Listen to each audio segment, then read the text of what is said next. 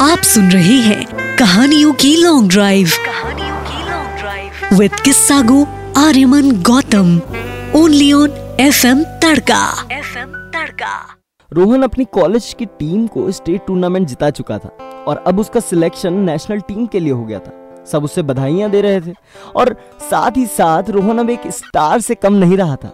लेकिन वो कहते हैं ना, अगर आसमान छूना है तो ज़मीन को फतेह करके छूना ज़रूरी होता है। रोहन यही मात खा गया था।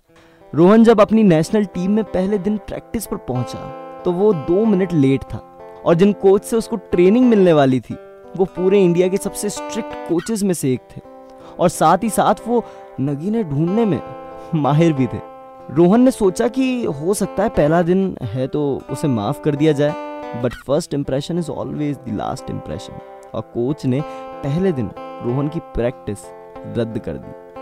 लेकिन रोहन का कॉन्फिडेंस चरम सीमा पर था। अगले दिन वो माना पंद्रह मिनट पहले आया, लेकिन उसके बाद उसका वही रेगुलर शेड्यूल लेट आने वाला शुरू हो गया था। और फिर फाइनली उसकी प्रैक्टिस चालू हुई।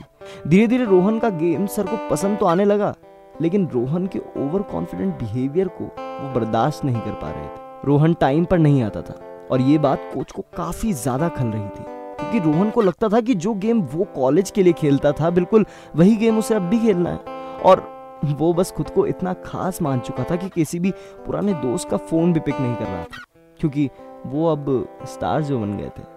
उसे लगने लगा था कि वो अब उन सबसे ऊपर आ चुका है। लेकिन शायद ये डिसीज़न उसके लिए सब कुछ बदल चुका था। कैसे?